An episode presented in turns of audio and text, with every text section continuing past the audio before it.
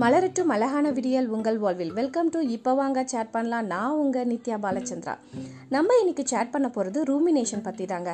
Rumination அப்படின்னா என்னென்னு பார்த்தீங்கன்னா, ஒரு சேடான இல்லை ஒரு டார்க்கான ஒரு தாட்டை கண்டினியூஸாக திங்க் பண்ணிகிட்டே இருக்கிறது தாங்க. இது மாதிரியான ஒரு ரூமினேஷன் ஹேபிட் பார்த்திங்கன்னா ஒருத்தரோட மென்டல் ஹெல்த்தை ரொம்பவே அஃபெக்ட் பண்ணும். இந்த டிப்ரெஷன், ஆன்சைட்டிக்கெல்லாம் இதுவும் ஒரு ரீசன் தாங்க. நம்ம எதுக்காக ஒரு விஷயத்தை கண்டினியூஸாக திங்க் பண்ணுவோன்னு பார்த்தீங்கன்னா, இது மாதிரி திங்க் பண்ணுறதுனால நமக்கு அந்த ப்ராப்ளம் பற்றியோ இல்லை லைஃப் பற்றியோ ஒரு இன்சைட் கிடைக்குங்கிறதுக்காக பண்ணுவோம். இல்லை பாஸ்டில் ஏதாவது இடத்துல எமோஷ்னலாகவோ இல்லை ஃபிசிக்கலாகவோ நமக்கு ஒரு பாதிப்பு ஏற்பட்டிருக்கு அப்படின்னாலோ, இல்லை அன்கண்ட்ரோலபிள் ஸ்ட்ரெஸ் நம்ம லைஃப்பில் போயிட்டு இருக்குது அப்படின்னாலோ இந்த ரூமினேஷன் திங்கிங் வரும். அது மட்டும் இல்லாமல் ஒரு உறவை மேம்படுத்துறதுக்காக நிறைய பர்சனல் சாக்ரிஃபைஸ் பண்ணியிருந்தீங்கனாலும் இந்த மாதிரியான ரூமினேஷன் திங்கிங் வர்றதுக்கு சான்ஸ் இருக்குது. இப்போது ரூமினேட்டிங் தாட்ஸில் நீங்கள் இருக்கீங்கன்னு எப்படி கண்டுபிடிக்கலாம்? சப்போஸ் ரொம்ப நாளாகவே ப்ராப்ளம் மட்டுமே ஃபோக்கஸ் பண்ணிட்டு இருக்கீங்கனாலும், நீங்கள் ஃபஸ்ட்டு ஸ்டார்ட் பண்ணுறப்ப இருக்க ஃபீலிங்கோட ப்ரெசெண்ட்டாக இன்னும் அது ரொம்பவே வேர்ஸ்ட்டாக இருக்குதுனாலும், அதை அக்செப்ட் பண்ணிவிட்டு மூவ் ஆன் பண்ண உங்களால் முடியலனாலும், ஒரு சொல்யூஷனுக்கு க்ளோஸாக போக முடியலனாலும், இதெல்லாம் சைன்ஸ் ஆஃப் ரூமினேஷன்னு சொல்லலாம்.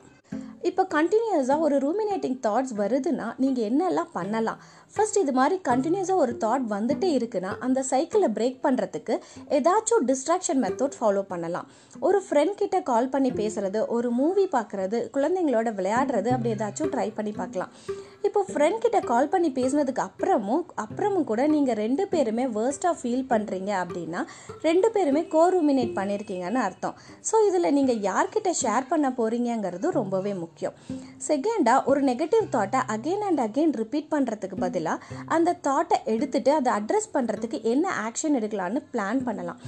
சப்போஸ் நீங்கள் ரொம்ப குண்டாக இருக்கீங்கன்னு ஒரு தாட் இருக்குது அப்படின்னா, இது எப்படி ரூமினேஷன் ப்ராசஸில் போகும் அப்படின்னா, நெக்ஸ்ட்டு பார்த்தீங்கன்னா நீங்கள் எப்படி யோசிப்பீங்கன்னா, இது இது மாதிரி நான் என் லைஃப்பில் எப்போவுமே இருந்தது இல்லைங்கிற மாதிரி ஒரு தாட் உங்களுக்கு வரும். இன்னும் கொஞ்சம் நாள் ஆக ஆக யாருக்குமே என்னை பிடிக்காது, நான் தனியாக தான் இருக்க போகிறேங்கிற அளவுக்கு அந்த தாட்ஸ் ப்ராசஸ் ஆகிடும்.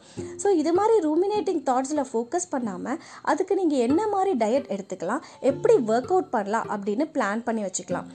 நெக்ஸ்ட்டு, பிளான் பண்ணி வச்சா மட்டும் போதாதுங்க, கண்டிப்பாக அதை ஃபாலோவும் பண்ணணும். மோஸ்ட் ஆஃப் த டைம் நம்ம ஒரு பெரிய தப்பு பண்ணிட்டோம்னு திங்க் பண்ணாலோ இல்லை இது மாதிரி ஒரு நெகட்டிவான எக்ஸ்பீரியன்ஸ் நடந்ததுக்கு நம்ம தான் காரணம்னு நினச்சாலோ வி ஆஃபன் ரூமினேட்.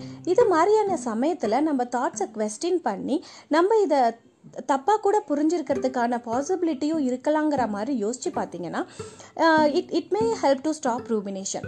அதே மாதிரி ரொம்ப பர்ஃபெக்டாக இருக்கணும்னு நினச்சிட்டு அதை ஃபாலோ பண்ண முடியலனாலோ இல்லை ஒரு அன்ரியலிஸ்டிக் கோலை செட் பண்ணிவிட்டு அது நடக்கலைனாலும் we just start to ruminate. நம்மனால ஒரு கோலை அச்சீவ் பண்ண எவ்வளோ கேப்பபிலிட்டி இருக்கோ அதுக்கு ஏற்ற மாதிரி நம்ம லைஃப் கோல்ஸை கொஞ்சம் ரீஅட்ஜஸ்ட் பண்ண ட்ரை பண்ணலாம்.